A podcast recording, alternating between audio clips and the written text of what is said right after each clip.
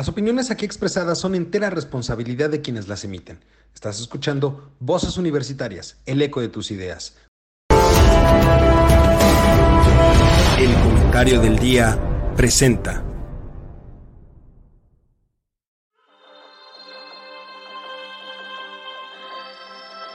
En una época donde el conocimiento y la información son fuentes de poder, se necesitan voces capaces de explicar el entorno, comprometerse con la verdad, representar el sentir de la sociedad y expresar la universalidad de pensamientos. Un espacio de análisis, opinión, debate y crítica de temas de actualidad sobre economía, tecnología, política, cultura, gobierno o sociedad.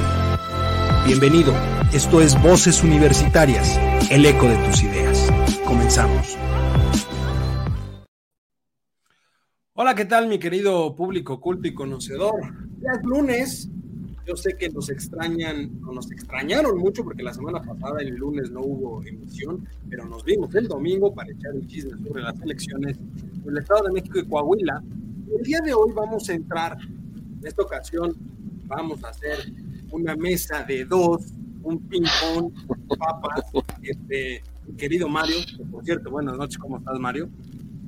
Don Eduardo, muy buenas noches. Es que yo creo que esto de las renuncias está cundiendo por todos lados. Entonces, a lo mejor nuestros colaboradores ya quieren irse a candidatear a otro programa. No, no, no, no, no. Yo no creo que, yo no creo que ellos hayan decidido. Falta que nosotros realicemos nuestro este, nuestra encuesta, nuestra encuesta. no, nuestro Consejo Nacional. Ah, ¿verdad? Bueno, para eh, poner las reglas. En nuestro caso es Consejo Internacional, porque recordemos que nos ven en México, en Estados Unidos, en Europa, en Asia, tenemos una cobertura internacional. Tenemos que hacer nuestro consejo y decidir las reglas para ver quién va a ser, quién va a ser el nuevo conductor de este programa. Fíjate, ahí lo podemos sacar. Ahí, ahí podemos empezar. Pero, pues ya ves que el presidente en la mañana dijo, yo voy a convocar al gabinete legal y al ampliado para que de una vez me digan quién se va y quién se queda ya está muy animado con, con la como eh, coordinador general de las campañas, quiere mm, dirigir a todos los candidatos. Pero, a ver, mi querido Mario, ahora sí que vamos por el principio, como dirían en la Buenos Aires, vamos por partes. Vamos por partes. A ver, eh, derivado justamente del Consejo Nacional de Morena, se dieron las reglas para la, el inicio de la carrera. Yo quisiera que lo dividiéramos en dos grandes partes. Primero, hablar de lo que sucede con Morena, eh, las corcholatas, lo que se ha dado en estos días y demás. Y después también que hablemos de la oposición, porque la oposición, pues, en algún momento tendrá que despertar. Quiero pensar yo que en algún momento de la vida tendrá que despertar la oposición. De lo contrario, pues esto va a ser una elección como la elección de José López Portillo en aquella ocasión donde nadie puso candidato, él era el único candidato y ganó. Candidato único. Cínicamente recuerdo que en alguna entrevista él dijo que bastaba con que su madre votara por él para que él ganara la presidencia de la República. Efectivamente. Pero, pero vamos, vamos, ahora sí que vamos por partes. Empecemos con esta situación. El primero que levanta la mano y empieza a meter ruido posterior a las elecciones en el Estado de México y Coahuila, se llama el Goldo. El Goldo.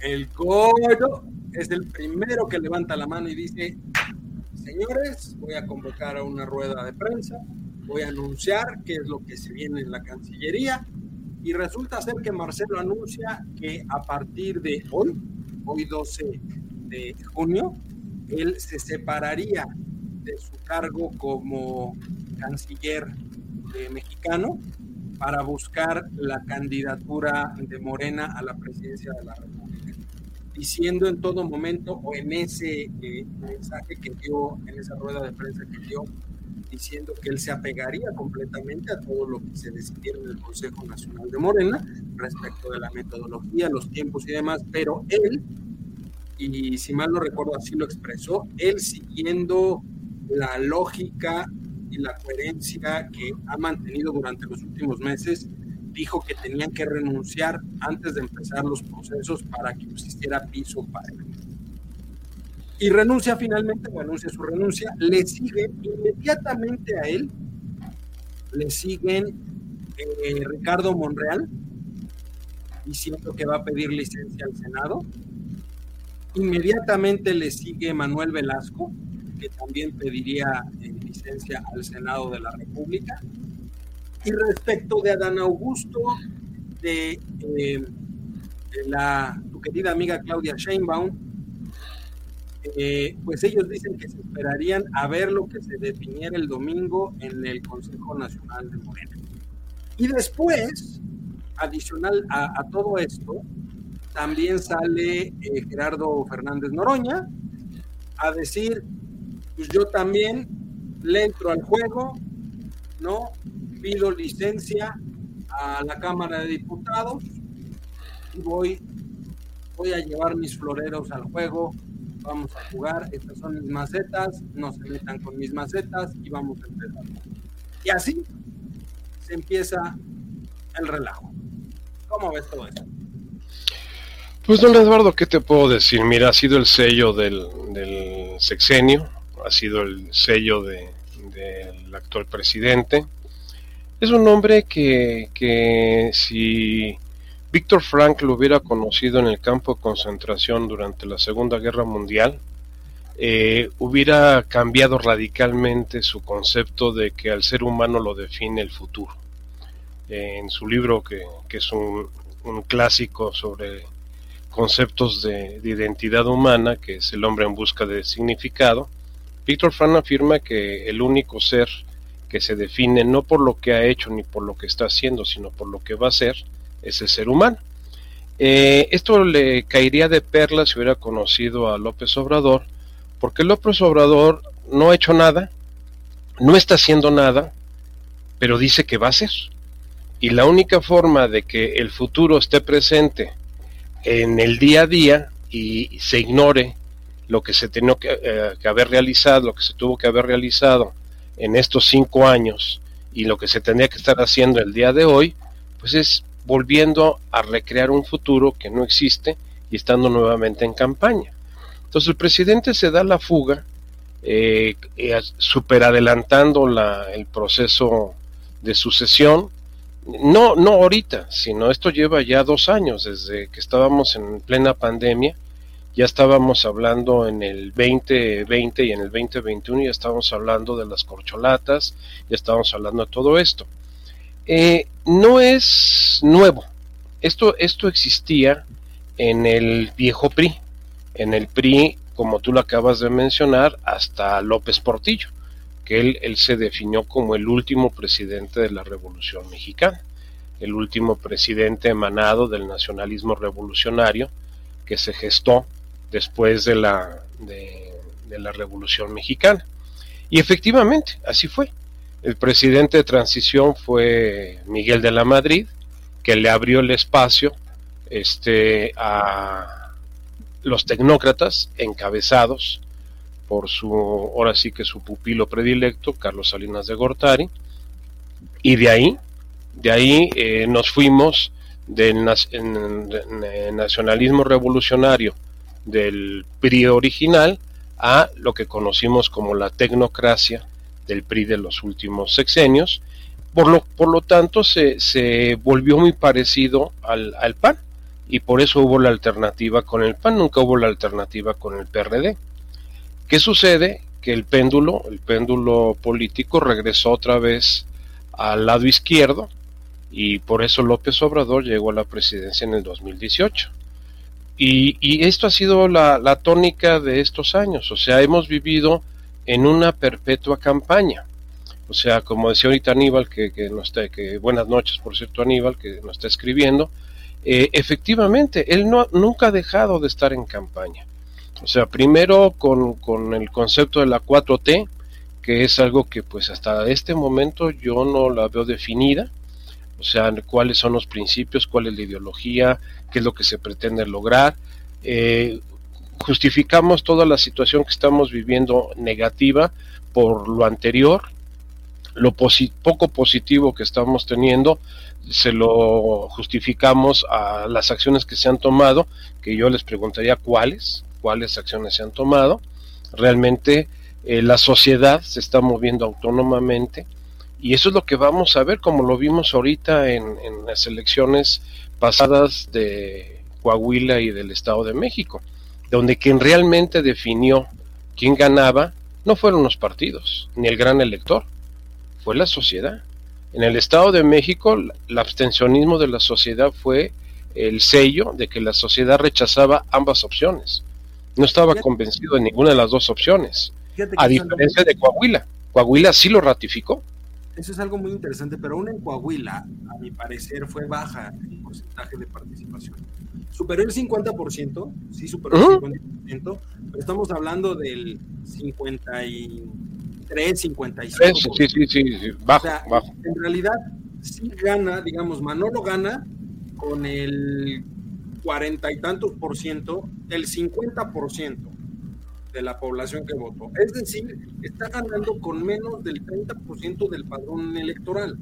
Así es, así es. Entonces estamos cayendo en un momento específico donde los gobiernos o los gobernantes son electos por minorías, no por una mayoría democrática. Debería de ser. Ganan mayoría de votos de los votos sufragados, pero pero estamos hablando de padrones muy pequeños realmente. Delfina, Delfina ganó con el cuarenta y tantos por ciento también, pero de un 45, 49 por ciento del padrón electoral, ni siquiera el 50 por ciento, si mal no recuerdo. Entonces, eh, pues finalmente tienes una persona que, que, va a gobernar el Estado con eh, pues prácticamente una cuarta parte de votos del total de los votos. Con, uno de cada cuatro electores, así Exactamente, ¿no? Y, y, ojo, Andrés Manuel llegó de la misma forma, hay que dejarlo muy claro. Sí, ¿eh? sí, sí, sí, claro. Claro, porque a él le gusta. Andrés, Andrés Manuel, si algo le reconozco es que siempre ha sido un gran candidato. En cuanto, en cuanto a posicionarse y, el manejo de, de, los medios. Porque es malo en otras cosas como candidato, pero en eso es bueno. Y en ese sentido, pues finalmente Andrés Manuel presume 30 millones de votos con los que él gana la elección presidencial, pero son 30 millones de votos de 90 millones de votos, que es el padrón electoral mexicano. Entonces, gana con una tercera parte del total de padrón. Así es. ¿No? Así es, don Eduardo.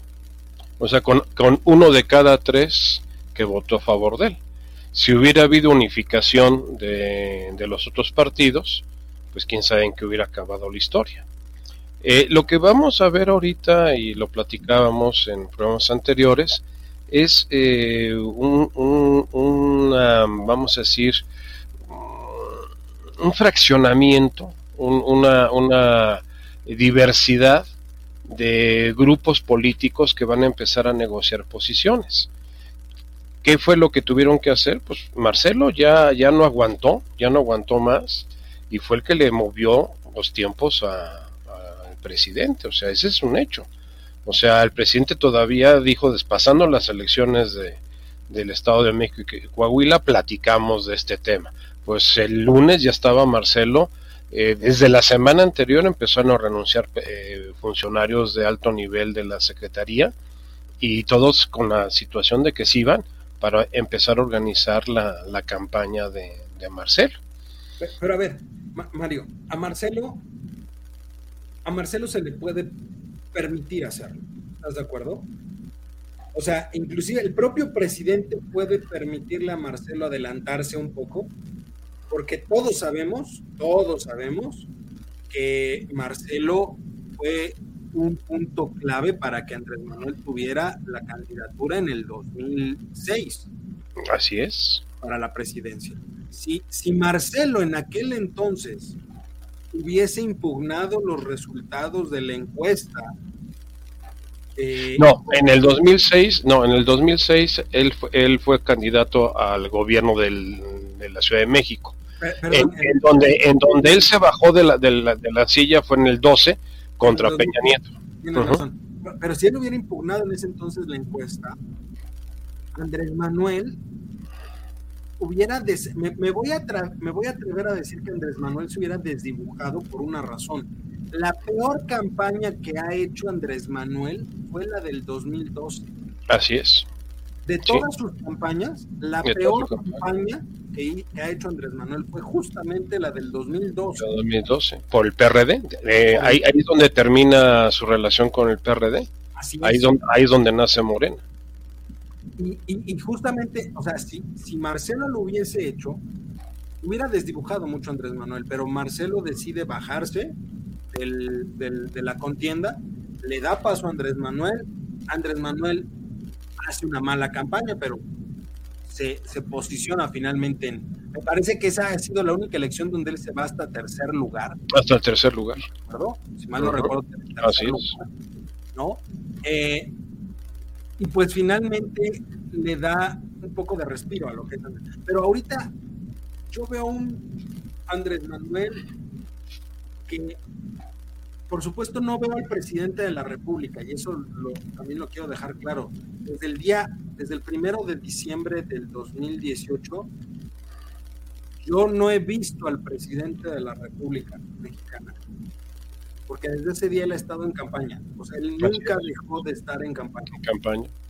Y ahora lo veo revitalizado porque se siente en su medio, en una campaña. y, una campaña rijosa.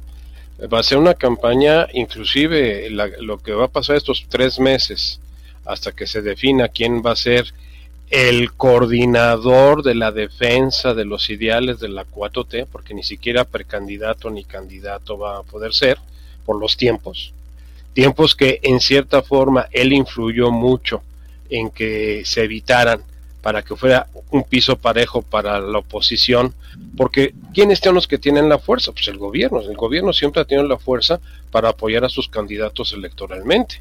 Recordemos Pemes Gay, recordemos los amigos de Fox, recordemos muchas cosas que han existido en, anteriores elecciones. Recordemos los, los sobres, los sobres amarillos del Los sobres amarillos, para el movimiento. Recordemos el, diez, el diezmo de, de, Texcoco para el movimiento, de, una delincuente electoral que pues, ahora, será gobernadora del Estado de México. Cuando el que eh, presionó para que los, los delitos electorales inclusive se, se eh, incluyeran en la prisión oficiosa fue el propio López Obrador. Entonces, pues ahí es donde nos damos cuenta que eh, que se haga la voluntad del Señor en los bueyes de mi compadre. Entonces, eh, ahorita las reglas del juego quieren utilizarlas. Mañana el INE va a estar en, en cónclave con, con, el presidente, con López Obrador, estarán. Y pues ya vemos que un INE que ya, ya se logró el plan C, lo que, lo que se quería. Totalmente proclive a, a las situaciones que, que, desde Palacio Nacional se están manejando. Eh, demostró, demostró su capacidad técnica para organizar las dos elecciones sin mayores problemas a las 10 de la noche. El conteo rápido ya tenía perfectamente delineado los resultados. Eh, las cosas se hicieron bien como era es el sello del INE, pero estamos viendo que ahora el INE ya tiene otra otra posición en que ya no defiende la veracidad ni la legitimidad de las acciones políticas para las campañas, sino que se limita solamente a ser un contador de votos y darle, eh, ahora sí que la legitimidad y la validez al resultado electoral. Pero ya no se va a meter como lo estuvo haciendo en años anteriores, con las sanciones a candidatos y a partidos.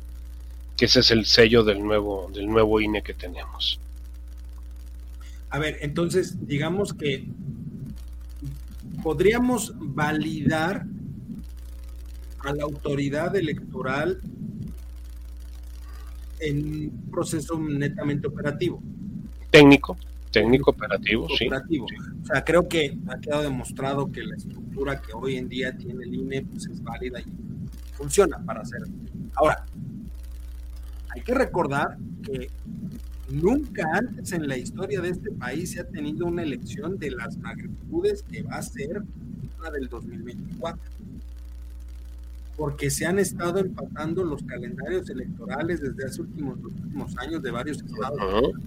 De tal manera que ahora en el 2024 no solamente hablamos de la presidencia de la República, la Cámara de Diputados y la Cámara de Senadores, sino que estamos hablando de prácticamente el 85% de los presidentes municipales, de los, de los congresos estatales, estamos hablando prácticamente de la mitad, un poco más de la mitad de las gubernaturas. Es decir, vamos a tener la elección más grande organizada en la época moderna de nuestro país. Así es. digamos que la, la, autoridad electoral está validada del tema. Pero desde el punto de vista institucional, yo, yo te pregunto dos cosas. Uno, ¿está preparado el INE como, como lo tiene ahorita, pensando en esas elecciones del año que entra, para resolver cualquier controversia que pueda surgir por ahí con los candidatos? Estamos hablando de una gran cantidad de candidatos, más de 2.000. Estamos, estamos hablando de miles de candidatos en, acción. Eso por un lado. Y por otro lado, la pregunta que he hecho desde el primero de diciembre del 2018 quién rayos va a gobernar este país, porque Andrés Manuel va a estar en campaña. Está en campaña. está en campaña, está en campaña. Y ahorita eh, con, con, el banderazo que acaba de dar el día de hoy, pues a lo mejor la mitad del gabinete se va a preparar para ser candidatos para alguna de estas posiciones que se van que se van a abrir y no solamente gabinete sino también de la parte de la estructura de gobierno se, perdón, se va a tener que, separar de sus funciones. Que si lo analizamos fríamente, pues yo te diría que nos harían hasta un favor si no estorban. ¿Por qué? Porque pues, las cosas están funcionando, insisto, no por, por, el apoyo que se le ha dado a la estructura gubernamental. Ojalá al, doctor López Gatel lo manden de candidato a algo. Eso sería maravilloso para el sector salud de este país, ¿no? Que, dejara de ser el subsecretario todopoderoso y que lo manden de candidato a ver de qué lo, de qué lo mandan y entonces ahí ya entraría tal vez otra línea de pensamiento en el, sector salud. Entonces, muchas cosas estas las vamos a ver en las próximas semanas, en donde si el gobierno ha estado desdibujado estos cinco años, pues se va a desdibujar más y Palacio Nacional se convertirá en la casa de campaña nacional de todos estos candidatos porque las listas y el palomeo va a ser a la vieja usanza y al viejo estilo de, del PRI. O sea, eh, volvemos, al tema del que se mueve no sale en la foto.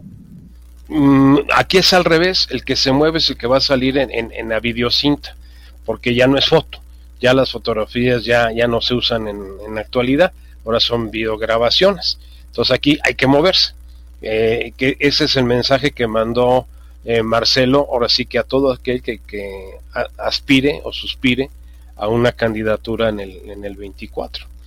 Entonces, ahorita vamos a ver movimiento por todos lados, que ese es donde yo estoy sosteniendo el fenómeno de la este del fraccionamiento que va a haber, de la, de la separación que va a empezar a haber de los diferentes grupos, porque seamos conscientes, Morena no es un partido como lo fue el PRI, es, un movimiento. No es institucional, es no. un movimiento. Un, movimiento. A ver, ni el PRD tuvo tantas tribus como las tiene Morena hoy en día. No, no, no. Y, ve dónde acabó el PRD y cuál fue la perdición del PRD. Pero, a ver, yo tengo una teoría. Quiero a ver qué, qué opinas de esta teoría que tengo yo. Andrés vamos a suponer que efectivamente sea Claudia o Marcelo. Dejemos de lado a los otros. Ahorita platicamos de cada uno si quieres, pero vamos a suponer que de esos dos sale. Sale, sale el, que sea. Andrés está consciente que no tiene cartas políticas para hablar de resultados del cierre de este gobierno. No tiene resultados a lo largo de estos cuatro años. Es malo lo que se ha obtenido. Lo poco que se ha logrado en los últimos meses en temas económicos. A ver, todo el mundo dice el famoso nearshoring. Nearshoring es producto de la pandemia, no es producto de Andrés. Así es. la pandemia. Entonces, simplemente nosotros, por estar geográficamente donde estamos, nos hemos visto muy bendecidos por el nearshoring. No es que Andrés tenga una política de captación de inversiones como para traer todo eso para acá. Al contrario, eh, ha sido el peor detractor de las inversiones, tanto nacionales como internacionales. Entonces, ok, no, no hay resultados reales. Mi teoría es que Andrés tiene un año, a partir de ahorita, un año, para poner alfileres y que no se caiga el tetrito que va a entregar.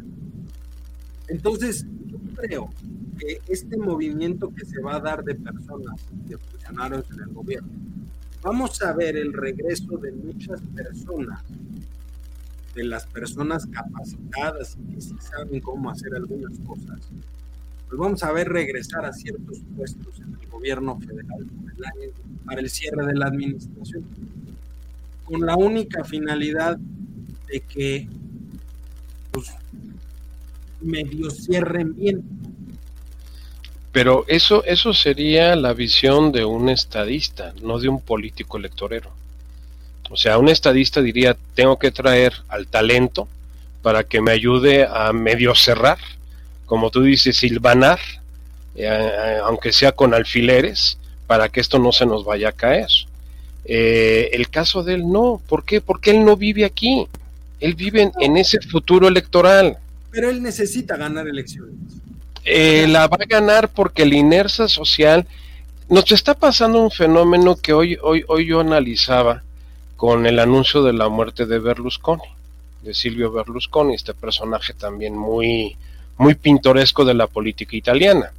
Vale eh, la pena que hablemos de él, ¿eh? Porque sí, sí, sí, sí, es, está considerado el padre del neopopulismo a nivel mundial. Así es, así es. Entonces, es un personaje que, además no solamente brilló en escena política italiana, sino brilló también en la economía italiana y a nivel internacional. Y, así, así era uno de los magnates de la, de la, comunicación en, este, en Italia y en Europa, por, por su posición dentro de la Comunidad Económica Europea, de la televisión italiana. Entonces, eh, eh, eh este personaje eh, logró su permanencia de una manera ahora sí que constante a lo largo del tiempo, porque en Italia vino un fenómeno muy interesante. Las decisiones económicas y las decisiones políticas se separaron. Y la sociedad es la que está realmente dándole estructura al gobierno italiano. Eh, los escándalos en Italia, los gritos y los sombrerazos entre su parlamento y su, este, eh, sus eh, posiciones políticas, es, la diversión, es la diversión, es, es, los titulares, es de lo que se comenta todos los días, pero si tú ves, la industria y la economía italiana no ha tenido problemas en los últimos 30, 40 años, eh, no es espectacular, no es un crecimiento espectacular, pero dentro de la Comunidad Europea eh, Italia se defiende. Eh, por el otro lado, las estructuras sociales conviven. ¿Por qué? Porque pues saben cómo administrar al crimen organizado. O sea, Italia vive con, dentro del crimen organizado, pero el crimen organizado ha evolucionado. No está en la etapa bronca que tenemos nosotros ahorita en este momento, y que, y que está costando muchísimas vidas. Eh, pero eh, esa es la gran diferencia, que eh, la sociedad mexicana está avanzando. Algo que presumía mucho el señor López Obrador es que era un pedagogo político y que parte de la pedagogía política de la 4T era convertirnos en verdaderos ciudadanos de este país. Pues creo que sí lo está logrando creo que sí lo está logrando, porque por lo menos ahorita te podría decir que uno de cada dos no comulga con las ideas del actual presidente y que eso lo está demostrando de una manera abierta a través del abstencionismo y de medio apoyar a una supuesta oposición que realmente no merece el apoyo social, como lo vimos en su momento con la llamada Marea Rosa, cuando la situación del INE, porque, oye, el PRI, el PRI garantiza democracia y de, garantiza volver a la senda del crecimiento y desarrollo económico. Antes de, que entremos, antes de que entremos a la oposición, porque si es un tema que me interesa, ya ahora que ya arrancó formalmente la carrera por el 2024, eh, me gustaría que demos un repaso rápido de las controlatas, de los que pueden ser desde la ONU. ¿No? Empezando desde el que tiene, a mi gusto, la menor este, posibilidad, que es eh, Manuel Velasco, que para empezar, ni siquiera es de Morena, él es del verde ecologista. Pero tengo entendido que de acuerdo a lo que se estableció en el Consejo Nacional, se iba a permitir cuatro eh, miembros de Morena y uno de cada partido de la coalición, que sería Manuel Velasco por el Verde y Fernández Noroña por el PP. Exacto. Entonces, eh, Manuel Velasco, de manera, si quieres, muy rápida, ¿qué, posibilidades le ves a Manuel Velasco en, esta condía? Porque se está, se está poniendo al tú por tú con Sansón. Y, cuando hablo de Sansón, o sea, hasta hasta el menos carismático que es eh, este, el conde, el conde Patula, gusto, este, tiene el colmillo más retorcido que otra cosa, ¿eh? ¿Cómo, ves a, Manuel Velasco? No, Manuel Velasco lo que está haciendo es eh, demostrarle lo que vimos en las elecciones del Estado de México y de Coahuila, que donde no hubo coalición, eh, Morena se lo llevó el demonio, que fue Coahuila. Había un candidato fuerte por parte de la, de la alianza opositora, que en este caso pues, fue el PRI, el PRI la, la, la, cabeza, y, eh, y aún sumando los votos aislados del Verde y del PT, este, no hubieran llegado siquiera a alcanzar al candidato de la alianza opositora. ¿Y qué es lo que están diciendo? En el Estado de México, gracias a nosotros, gracias a, nuestra alianza, los puntos que aportó el verde ecologista y lo que aportó el PT, pues fueron los ocho y medio o nueve puntos con los que ganó eh, la candidata morenista. Entonces, con esas cartas, ¿qué es lo que está haciendo tanto el verde como el PT? Sabemos que son mercenarios políticos, o sea, son partidos que desde su nacimiento han sido grandes negocios para sus para sus dueños, y te diría sus fundadores, bueno, sus fundadores y dueños. Manuel Velasco quiere quedarse con el feudo de los González, o sea, de, Emilio González eh, Torres y de Emilio González Martínez, el famoso niño verde. Papá e hijo y, hermano uno y sobrino el otro del doctor Simi, o sea, de, Víctor González Torres. Entonces, eh, eh, ¿qué, es lo que estamos viendo? Que viene un cambio de dirigencia en el, en el verde y que quieren consolidar. Por eso es que están moviendo a Manuel Velasco, que ha sido gobernador, que todavía no terminaba la gobernatura y ya le estaban tomando protesta como senador en, en este, en este gobierno y ha estado ahí como una figura representativa y que ha demostrado, pues ahora sí que si quieres eh, mis cinco o seis o siete puntos que te puedo dar, que pueden ser decisivos en una, en una elección fragmentada, pues entonces tienes que ofrecerme algo interesante. Por eso salió lo de los premios de consolación. Yo, yo ahí sentí como que Chabelo regresaba del más allá y hacía una catafixia, ¿no? Aquí tenemos la catafixia con la puerta 1 y la puerta 2 y la puerta 3, ¿no? El 1 es la presidencia, el 2 es el Senado, el 3 la Cámara de Diputados y bueno, la cuarta, la cuarta pues es un puesto ahí decoroso en el, en el, en el gabinete. A ver, si mal no recuerdo es eh, segundo segundo lugar de la encuesta es el Senado. Es el Senado. La, coordinación del grupo parlamentario en el Senado. Tercer lugar, la de Cámara de Diputados. Sí. Este, cuarto, quinto y sexto, una Secretaría de Estado. Exactamente. ¿No? O sea, ya nada más faltaría que traigamos al señor Aguilera para que le fuera diciendo a cada uno qué es lo que le toca detrás de las diferentes cortinas, ¿no? Eh, pero Pero lejos de eso, bueno. Ahora, déjame decirte una cosa, don Eduardo. No están inventando el hilo negro, ¿eh? No, no, esto, no. Esto, era lo que se llamaba la operación cicatriz sí, en, años anteriores, ¿eh? Pero a ver, Mario, yo te pregunto, en el caso de Manuel Velasco, yo no veo a Manuel Velasco como un, como un este, secretario de Estado. O sea, porque yo te digo que él va a quedar en, en, cuarto, en quinto o sexto lugar. Es el que, el que menos ese, es un, ese, es un, hecho, pero eh, como secretario de Ecología. ¿Medio ambiente? ¿Lo ves tú como.? Medio ambiente, sí, claro, es una cartera. Ahí olvida.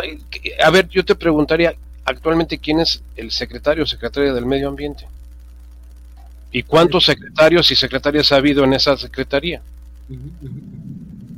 La que empezó, esta niña de, de, de Chiapas, de los Blanco, eh, por andar jugando con los aviones, la hicieron renunciar. Después trajeron al ecólogo, que se enfrentó al presidente y lo hicieron renunciar. Y ahorita no sé quién sea el, la, la secretario o secretario de, de ecología. Ni idea. Ok, Hernández Noroña es el que creo que quedaría en quinto lugar. Ese lo mandas, mira, sería interesante porque es un personaje que, que ha adoptado, o sea, mejor dicho, es un actor que ha adoptado un personaje que se ha vuelto carismático con un sector del pueblo. A él, a él lo podías poner en una secretaría de alto contacto. Puede estar en la Secretaría del Bienestar, o puede estar en, en, una, en una secretaría donde se encargue de, de, los programas sociales y no lo haría mal. Es, es un político adversado, entonces lo puedes meter ahí. A, a nuestro amigo este eh, Adán Augusto, yo lo repetiría en la Secretaría de, de Gobernación, si es Claudia.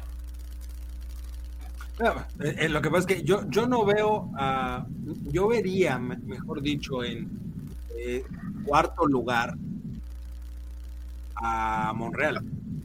No, Monreal lo utilizarías en la Cámara de Diputados, por la experiencia legislativa que tiene. No, puede ser la de senadores porque ya estuvo en senadores. ¿No ves a Ricardo Monreal como un potencial candidato a la Ciudad de México? No, no, no, no, no lo veo ahí. No lo veo ahí. Hay, hay otros compromisos más fuertes y ahí quien va a inclinar fuertemente la, la decisión es eh, Claudia. Sea o no sea la, la, este, la presidenta. O sea, eh, ahí Claudia tiene que colocar un alfil que le, que le cubra las espaldas. Y el que no va a ser, es el que va a tener que sustituirle ahorita, que es el secretario de gobierno, que es Martín Batres. Le va a pasar lo mismo que le pasó a este a Encinas y lo mismo que le pasó a Rosario Robles. Pero a ver, a... Martí Batres, porque eh, nada más dejándolo un poco claro, Claudia tiene que pedir licencia hasta por 60 días, donde el encargado del despacho es Martí Batres. No, hoy anunció en la tarde que no va a solicitar la licencia, que va a solicitar la licencia definitiva. Es licencia definitiva. definitiva. Sí, sí, no, no puede renunciar, porque es un, un, un es como el caso también de Monreal. No pueden renunciar porque son puestos de elección popular. Pero entonces es el Congreso, para empezar, el Congreso de la Ciudad de México, para aceptar la licencia de Claudia necesitan eh, mayoría calificada en el Congreso y no la tiene Morena con los suyos. No, no la tiene. No lo tienen en la Ciudad de México. Necesitan la mayoría calificada para aceptar la licencia definitiva de separación del cargo de Claudia Sheinbaum y la mayoría calificada para poder nombrar, en este caso, a quien sería el jefe de gobierno o jefa de gobierno sustituto para cerrar el sexenio. Exactamente si deciden atorarse a Martí Batres. Ahí, ahí lo, ahí, ahí, es que es una forma de dejarlo que llegue, pero que no continúe. Porque ahí hay una figura que, que, que, que es muy fuerte para Claudia y que lo, y la tiene muy, ahora sí que, muy presente. Que Omar es, Harfush. Así es. Y hay un, punto muy importante. El señor Harfush, García Harfush, viene de una dinastía de políticos de cepa de Jalisco.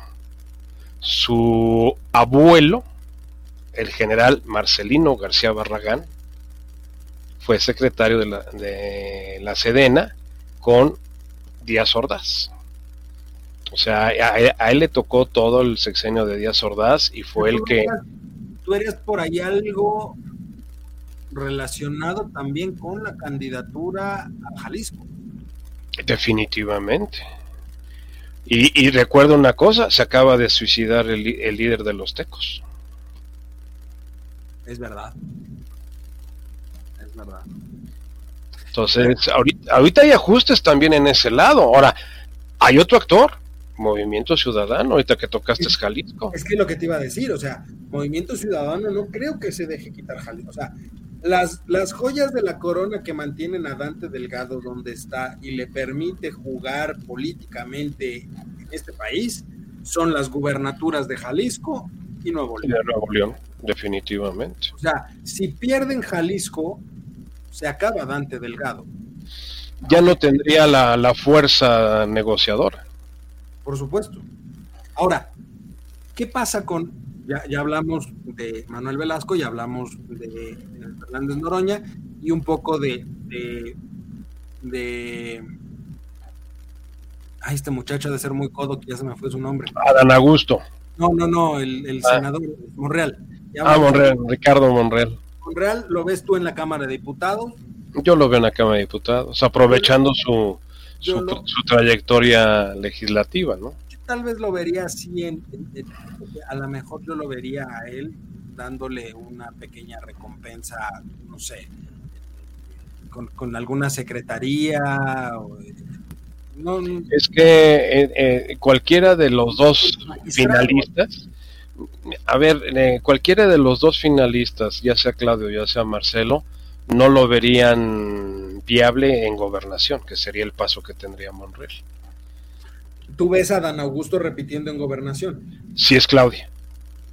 Si es Marcelo, no. No, si es Marcelo, no. ¿Dónde ves a, dónde ves a... ¿A Dan Augusto? A Dan Augusto lo, veo que lo regresan a, cuidar a, su amigo a Tabasco. Si es Marcelo. ¿No lo ves en el Senado? Puede ser que lo manden ahí, o sea, que, que, que, él, sea el que vaya al Senado. Pero si, si, si es Claudia, el Senado tiene que ser para, para Marcelo. Ahora, hay que estar conscientes de algo. La verdadera batalla de gobernabilidad de este país no va a ser Palacio Nacional, ¿eh? Es la Cámara. Es la Cámara. es la Cámara. Entonces, ahí a lo mejor por eso es que ya, ya debe haber alguna negociación muy fuerte en donde digan, ¿sabes qué? Donde vamos a gobernar realmente este país. Inclusive al que me pongas en, en, Palacio Nacional lo vamos a tener que controlar, es, es a través de las cámaras. Entonces, eh, eh, yo te soy honesto, yo no creo que se dé ni siquiera la mayoría simple para Morena. Por eso es la fuerza del PT y por eso es la fuerza del, verde ecologista. Ahí pueden lograr. De hecho, Morena no la tiene, la tiene gracias a esas alianzas. A, ver, a ver, yo, yo creo que si le, si le hablan muy bonito al oído al verde, al PT no, al verde, sí podrían hacerlo voltearse legislativamente a favor de la alianza. Ah, ¿De la alianza opositora? No, la alianza opositora lo que va, de hecho, yo no la veo en, el 24. Yo veo a cada partido jugando sus fichas, este, mm, tratando de debilitar la figura de, la presidencia, porque al, estar fragmentados no van a poder eh, consolidar eh, contra la presidencia, pero buscando esa fragmentación en las cámaras. Para que entonces quieres, quieres decisiones, tiene que haber consensos. Y esa es la jugada tanto de Marco Cortés como de este eh, Alejandro Moreno. El PRD que pues el PRD ya no tiene nada que perder. como decía un amigo, este, el PRD cabe en un elevador y le sobra espacio. Entonces, eh, sí, sí, Aníbal. Aníbal nos estaba comentando que Coahuila demostró la necesidad de Morena en sus satélites. Sí, definitivamente. El que le haya movido los dos candidatos, este candidato local, este Lenin, hoy se me va el apellido de este señor, que estuvo apoyado por un partido local y por este por el verde y lo de este el, subsecretario el subsecretario de seguridad este fue su nombre de este señor este eh, eh, no es García es, Jorge bueno el subsecretario eh, el famoso tigre como le, le, apodaron ahí en, su campaña sí sí le hicieron un gran hueco a este a Guadiana Guadiana realmente fue un candidato muy débil. Guadiana no era buen candidato. No, no era un buen candidato. Guadiana fue candidato de Morena porque fue una promesa que se hizo. García Verdeja. García, Verdeja. Este, pero, pero se sabía desde el momento en el que se anunció que Guadiana iba a ser el candidato de Morena que la iban a perder. No es un buen candidato, no era reconocido ni querido en Coahuila. Pero ¿por qué? ¿Por qué ahí no se disciplinaron como al final, la última semana, de que ya cuando no se puede hacer nada, entonces sí, regresamos? Ya, ya no voten por nosotros ni por nuestros candidatos, voten por, por el señor, porque ya hablamos con el señor presidente. O sea, e, e, eso fue un cinismo y ahora sí que desmesurado, desmesurado por parte del Verde y del, del PT, los cuales los, cuales los califica como lo que son, mercenarios políticos que, que están en la búsqueda pues del presupuesto y del, las, del botín político que puedan agarrar en las posiciones que, que logren. ¿Qué es lo que está haciendo ahorita? Es la función tanto de Manuel Velasco como de Fernández Noroña de aumentar el precio de, de, la complicidad de estos dos entes políticos. Ahora, ¿qué es lo que va a suceder? Cuando tengas tú unas cámaras altamente fragmentadas, en donde nadie por sí solo tenga la mayoría este, calificada, en este caso la de 50 más 1, y tenga que ser forzosamente con alianza de alguien más. Entonces ahí va, va, a ser donde realmente va a empezar el proceso de gobernabilidad del país. Segunda, la mayoría calificada va a ser mucho más compleja porque entonces vas a tener que poner de acuerdo por lo menos a tres o cuatro actores políticos. Mario, eso es gobierno de coalición. Es que así va a ser. Eh, creo, creo que si algo bueno tendría que salir de esa elección a nivel legislativo, es entender que tenemos que emigrar a gobiernos de coalición. Es que ahí los presidentes de las dos cámaras tanto diputados como senadores, se van a convertir en primeros ministros. Van a ser los negociadores este, de, los acuerdos partidistas para poder sacar adelante eh, lo que se quiere hacer. Ahora, estamos olvidando a uno de los jugadores más importantes en este proceso, que es la Suprema Corte de Justicia. La Suprema Corte de Justicia eh, está en la mira, está en la mira el, tribunal, ¿tú crees que el Tribunal Federal Electoral aguante? Pues ya, ya demostró que está siendo muy condescendiente. Por eso. Ya no, ya no es el tribunal de hace un año.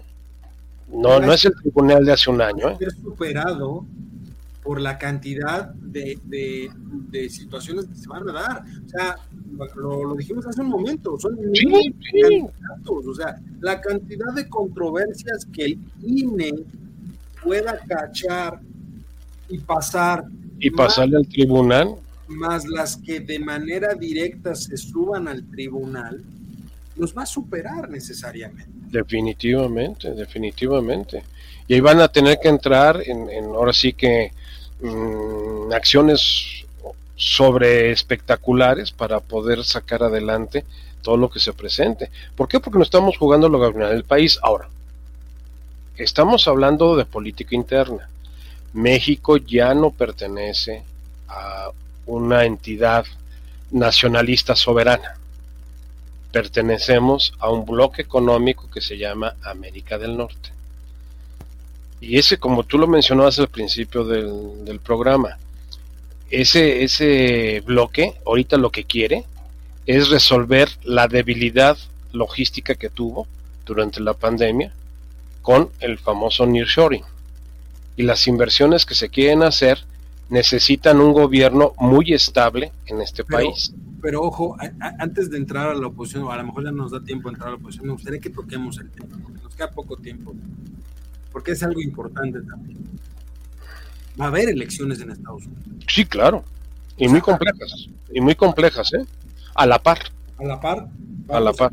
El proceso sucesorio de la presidencia de los Estados Unidos. Entonces, eso significa necesariamente que acá muchos de los posicionamientos de quien sean, de quienes sean los candidatos, van a tener que ver con el punching bag que nos vamos a convertir de quienes sean los candidatos, sobre todo el que sea el candidato republicano. Republicano. Sabemos que el demócrata no, Joe Biden no tiene competencia para la nominación a la candidatura. No, no, porque es el presidente en turno. Entonces, no tiene, no, no, no hay alguien que le pueda hacer sombra. La única que le podría hacer sombra es Kamala Harris y ella ha decidido pues, finalmente sumarse a la fórmula y decir, continuamos, continuamos. Si me toca a mí, me tocará a la que sigue, pero ahorita apoyamos a Biden y el republicano estamos entre Donald Trump, que por cierto ya fue arrestado cuando ya se hizo la pramaya después de sí, y demás cuestiones raras. ¿No? Hay un proceso, se le hicieron no sé cuántos cargos criminales por uso de por mal uso de información gubernamental y clasificada. El caso es que están a punto, está a punto de bajar, de bajársele, o están a punto de bajarlo la posible nominación a la candidatura por los problemas legales que tiene. Por lo tanto, tendríamos al siguiente más fuerte de los republicanos, que es Ron DeSantis. Que tuvo un pésimo arranque de pre-campaña. ¿eh? Que tuvo un pésimo arranque de pre-campaña, pero es el más sólido dentro de los republicanos. No, está, está el gobernador de, de Texas. Y que ambos, tanto el de Texas como Ron DeSantis en Florida, ambos les encanta pegarle a México. Sí y no. Sí y no. En el discurso eh, político. Por eso, en el discurso político, porque si un Estado se ve favorecido por nuestro país, es Texas. No, por supuesto, pero en el discurso tienen que pegarle a México. Y ahí ah, tienen que contestar todos los candidatos, ¿eh? Todos. Pero, es, es, también nosotros, nosotros también agarramos de punching back a Estados Unidos, o sea, no nos quedamos atrás. O sea, tú ves, tú ves realmente a un oficialismo, puede ser Claudia o, Marcelo, porque ojo, una cosa es Andrés a quien se le puede, se le perdonan los, los, los dimes y diretes desde la Casa Blanca, porque dice, bueno, ya está chocheando, ¿no? Es Andrés, no, a ver, pero a los otros yo no creo. A ver, Marcelo no. Marcelo sí, Marcelo como, como secretario de Relaciones sí ha tenido intervenciones, no fue a hablar con los cónsules a Estados Unidos para decirles que eh, le dijeran a todos los hispanos que no votaran por los republicanos, cuando se armó también en la controversia con, con el Senado norteamericano. O sea, no, eh, es parte de la, del, vamos a llamarle, del show que tienen que hacer los políticos, tanto norteamericanos como los políticos mexicanos. Porque, a ver, ¿por qué no hemos entrado al panel de resolución en la parte eléctrica? ¿Por qué no hemos entrado al panel? Porque es la moneda de cambio. Ahora, ¿por qué tenemos un peso fuerte, entrecomillado? Pues porque tenemos un dólar débil. Esa es la realidad. O sea, no es no es este obra de nada que hagamos, hayamos hecho nosotros como economía, como sociedad, como no dentro de todo ese contexto, quién de los posibles candidatos representaría un beneplácito para los intereses americanos. Porque eso es lo que interesa, lejos de todo. ¿eh? No interesa quién gane la Casa Blanca. El, el, que, el, que, el que sea tiene que entrar a, negociar desde un punto de vista económico este, con, con, gobierno americano y gobierno mexicano. Esa es una realidad. Eh, la diferencia que tiene Canadá es esa, o sea, Trudeau, Trudeau es muy hábil, o sea, Trudeau no entra en tantas controversias. Ahora, ¿por qué Canadá no puede aprovechar más? Por cuestiones geográficas. Así de fácil. Y tiene muy, muy poco terreno aprovechable. Y muy, y muy, poca población. O sea, Canadá trae 35 millones de habitantes y lo único funcional de Canadá es la frontera con Estados Unidos. Párale de contar. Entonces, a, diferencia, nos estamos asando en la Ciudad de México, sí, pero es un clima mucho más benigno para poder instalar lo que quieras, todo lo que es el, territorio mexicano. Sí, por supuesto. Pero, a ver, eh, pero el que lleva la mano delantera en cuestión internacional, en relación con Gringolandia, con Europa y demás, es Marcelo. Ah, claro. E, e, ese, ese puede ser el punto en donde el pragmatismo de este de López Obrador se incline por Marcelo. ¿eh? Ya lo hizo una vez. Sí, por supuesto. Ya, le dejó la Ciudad de México. Pues es que dejó la ciudad, dejó la ciudad desde esa perspectiva, el único de los seis que tiene una presencia y beneplácito internacional. Sí, sí, sí. Tiene selfies con todos, tiene selfies con todos. Nada más que Marcelo no continuaría con la línea de la 4T. Aunque, insisto, desconozco cuál sea, pero este, porque yo no, no, no, no, no, no encuentro la definición de cuál es el proyecto de la 4T aparte de destruir todo lo que toca. Este, no hay un proyecto, vamos, no tenemos plan nacional de desarrollo para acabar pronto. Razón por la cual renunció el primer secretario de Hacienda. Así es. Así es. Entonces, ahora, Marcelo sería regresar el péndulo, ¿eh? No te digo que a la derecha, pero sí más al centro. Que de todas maneras, este gobierno de izquierda no tiene absolutamente nada, ¿eh? No. Ni siquiera, ni siquiera los, los este, programas de beneficio social, ¿eh? En absoluto tiene algún, algún bis este, de izquierda. Ah, yo, lo mencioné en algún momento, o sea, de, izquierda no hay nada, de populista tiene todo, pero de izquierda no tiene nada. Pero un populismo de derecha. No, no, tanto un populismo de izquierda, ¿eh? O sea, un populismo de izquierda hubiera sido más al estilo Venezuela. Aquí, aquí los grandes capitales, fuera de esta última escarceo que hubo entre Larrea y López Obrador, porque son dos personalidades nefastas los dos, este, por eso, y, pero al final el pragmatismo se impuso. ¿Cómo, ¿Cómo te vas a agarrar a patadas si el 85% de tus negocios dependen de concesiones? No, que es el caso de Grupo México. Minería, líneas férreas, puertos. Pues, Nos quedan tres, tres, tres, cuatro minutos, nada más de manera. La, oposición. La oposición. La oposición no, tiene futuro. No, pero a ver, debe de haber alguien, o sea, no, no me refiero a que debe de haber alguien, sino que van a postular a alguien. Sea ah, sí, sí, sí, sí. Bueno, sea malo, ¿no? Pero a ver, hagamos, hagamos el, el, el, ejercicio bonito de la, de la, de la, este, eh, no sé, inventemos el, escenario. Si es Claudia, ¿a quién ves? Si es Claudia, veo a Lili Telles en el PAN y veo a, a Claudia Ruiz Maciú o a este Beatriz Paredes en el PRI. Si es mujer, van a aventar mujer, a fuerza. Si es Marcelo, veo a Santiago Krill y veo a, Enrique de la Madrid. Porque ni, Alito, ni Alito ni Marco Cortés se van a aventar a ser los candidatos. Marco Cortés, olvídalo, ese Alito todavía tiene con qué. pero un, un tú por tú Claudia, Claudia. Si es... Claudia, Claudia sería interesante. Sería interesante, sería, interesante. Ahí sí hay tiro. sí, ahí, sí hay tiro. Claudia, Claudia, yo, yo, lo veía. Pero tiene, tiene razón, fíjate. Si, si, es Claudia, necesariamente la oposición tendría que voltear a ver a una mujer.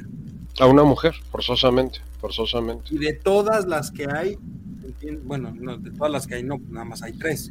Tres. Pero vamos, eh, Beatriz Paredes, yo la he visto en sus últimas intervenciones muy demeritada físicamente.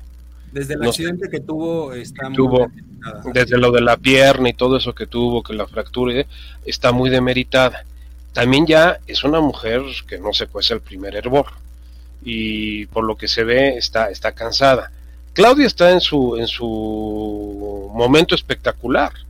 Y ahora, hay que ser honestos. Si mi sobrina es la candidata del partido, con permiso voy para allá. Y empiezo a cobrar favores. Y empiezo a utilizar a, mis fichas también. Porque es una forma de lavarnos la cara. O sea, de que la familia vuelva a lavarse la cara y regresar. Porque si te fijas, ella, ella nada más se maneja como Claudia Ruiz Macié. Y Ruiz Macié es un apellido compuesto, que era el de su padre, de José Francisco, de Francisco Javier. Ruiz Macié es su padre. Y de, y, de, y de uno de los fundadores, el, Wilfrido Macié, que, es, que, fue uno de los fundadores del, del, IPN. Entonces, eh, no, no, es, no es un escenario fuera de contexto, ¿eh? No, y sí, es Claudia, ¿eh? es Claudia. Estás, poniendo detrás de, la, otra Claudia, no, de, la, Sí, sí, no, no, no, no de eh, es Claudia, sino de la otra Claudia. Claudia, estás poniendo detrás de ella a un aparato brutal. ¿eh? Es que sigue estando presente, que sigue estando presente. Existe, respira y tiene más peso, ojo, tiene más peso y presencia que muchos grupos empresariales y muchos, o sea, estamos hablando de un monstruo que podría ir detrás de la candidatura de Claudia Ruiz Macié. Pondría el piso muy parejito, ¿eh? Muy parejo. Muy parejo en cuanto a el oficialismo versus esta candidatura. Ahora, a, a, Claudia Ruiz Macié no le han podido decir algo más que sobrina de. Es lo más que le han dicho no le han podido sacar trapitos al, sol. Fíjate que sus, sus, sus, este, sus administraciones en, en, la Cancillería en, fueron muy transparentes, o sea, le reconozco eso, la verdad no, no ha habido unas, ni siquiera hubo este actas administrativas importantes, o sea, lo común fue una transición muy tersa de, de los puestos que ella ha dejado y también hay que reconocerle que cuando fue presidenta nacional del PRI tuvo un buen desempeño. un buen desempeño, sí. del PRI, ¿no? Igual que Beatriz Paredes en su momento. Sí, claro. Este, pero, pero ahora, si es el gordo. Entonces te digo, va Krill por el PAN, va Enrique de la Madrid. ¿Por qué Enrique de la Madrid? Porque sería el otro Junior sería el otro junior que vendría a, rescatar lo que se pueda rescatar todavía del, del, PRI, con una ventaja, también representa la transición a la tecnocracia. O sea, Enrique, ni Claudia ni, ni Enrique representan al revolucionario, al, nacionalismo revolucionario del, del, PRI anterior. Representan los dos a la tecnocracia. Esa es una, una realidad. Entonces, eh, veo más fuerte, veo más fuerte la candidatura, como tú lo decías, de, las Claudias. Esa, esa, sí se pondría muy interesante. Y este, y tal vez ahí sí, tanto PAN como, como PRD se unan a, a apoyarla. Porque realmente un cuadro femenino en este, en el PAN, fuera de Lili Telles, que yo no le veo el perfil para, para la presidencia de la República. Para que continúe como parlamentaria se me hace muy interesante, pero está ahí. Y, y Xochitl Galvez, pues ya la vimos hoy, el relajo que armó en la mañana en Palacio Nacional. y Xochitl quiere la, la, Ciudad de, México. Sí, por supuesto, pues en la Ciudad de México, Pero, a, ver, esto último que mencionas, y ya con esto cerramos porque ya se nos acabó el tiempo. El tiempo. Que lo retomemos la conformación legislativa, porque si, si es Claudia versus Claudia el tiro para el 2024, lo cual lo tenemos que saber a más tardar en octubre de este año, no podemos, no puede retrasarse más tiempo de octubre que tengamos ya los candidatos definidos. No, no, no, no, hasta diciembre. No, pero ya va, ya va una, una cuestión clara en octubre, ya, o sea. Mm, la oposición se va a aguantar, esa es la estrategia, hasta el último momento. ¿Por qué? Porque no quieren desgastarlo. Saben que al que pongan, al que pongan le van a tirar con todo. pero ojo, en cuestión legislativa, ese aparato que va detrás de Claudia, se le deben muchos favores a ese aparato por parte de los que hoy están en Morena. Esos viejos priistas, panistas, perredistas que se salieron para conformar Morena, tienen una cola que les dicen impresionante, impresionante. y le deben, mucho a esa maquinaria que estaría detrás de la candidatura de Claudia Ruiz Massieu. Entonces, si empiezan a cobrar favores, como bien lo mencionas, pues a lo mejor no estaría tan fragmentado el, no, no, no. O sea, visto podría darle pero no les alcanza para mayorías, ¿eh? Para a uno a un partido a uno a uno como lo tuvimos al principio de este este sexenio con, con el factor de sobrerepresentación que lo movieron muy hábilmente, que fue lo que les dio la, la mayoría calificada o sea, la mayoría total. Pero sí veo una dupla con la mayoría, ¿eh? Eso sí. Ni siquiera tres, cuatro, no.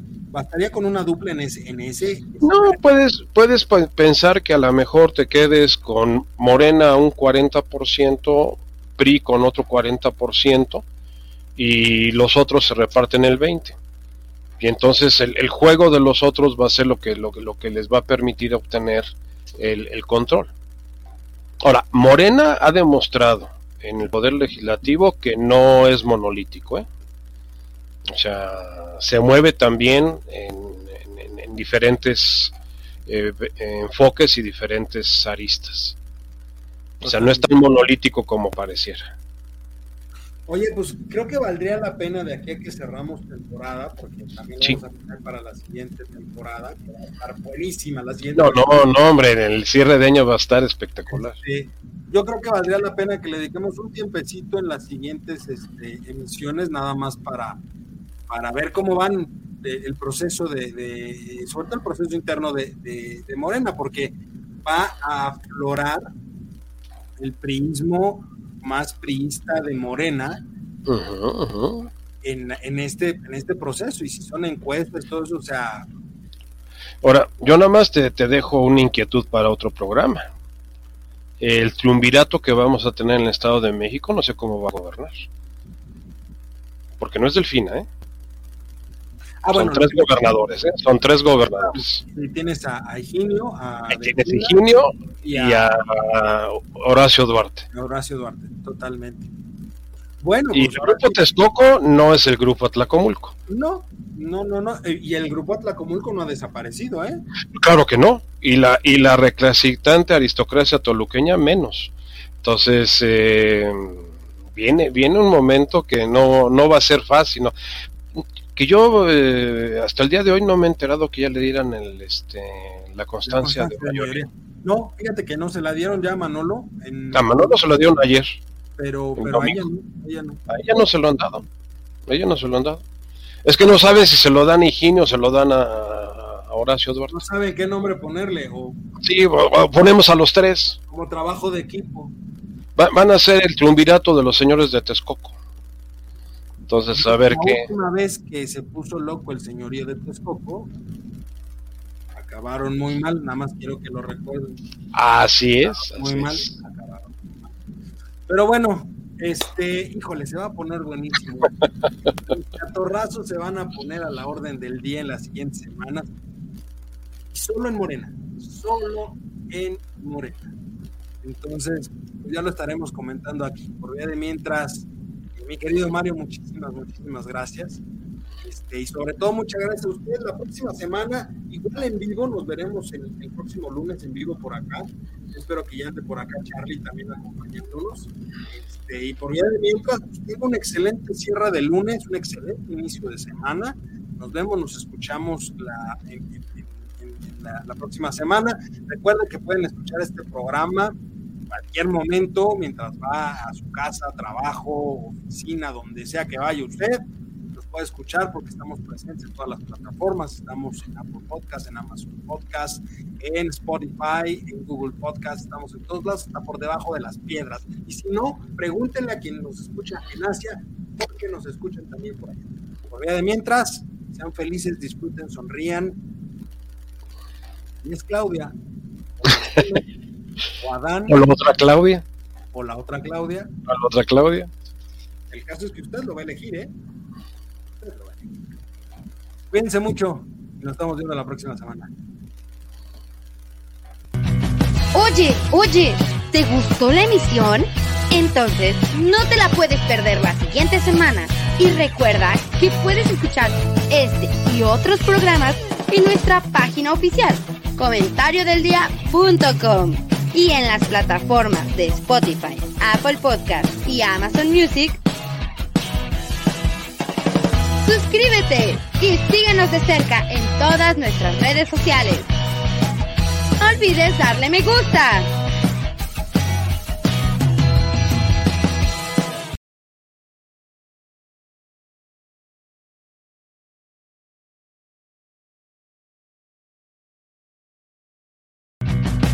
Oye, oye, ¿te gustó la emisión? Entonces, no te la puedes perder la siguiente semana. Y recuerda que puedes escuchar este y otros programas en nuestra página oficial, comentariodeldia.com y en las plataformas de Spotify, Apple Podcast y Amazon Music. Suscríbete y síguenos de cerca en todas nuestras redes sociales. No olvides darle me gusta.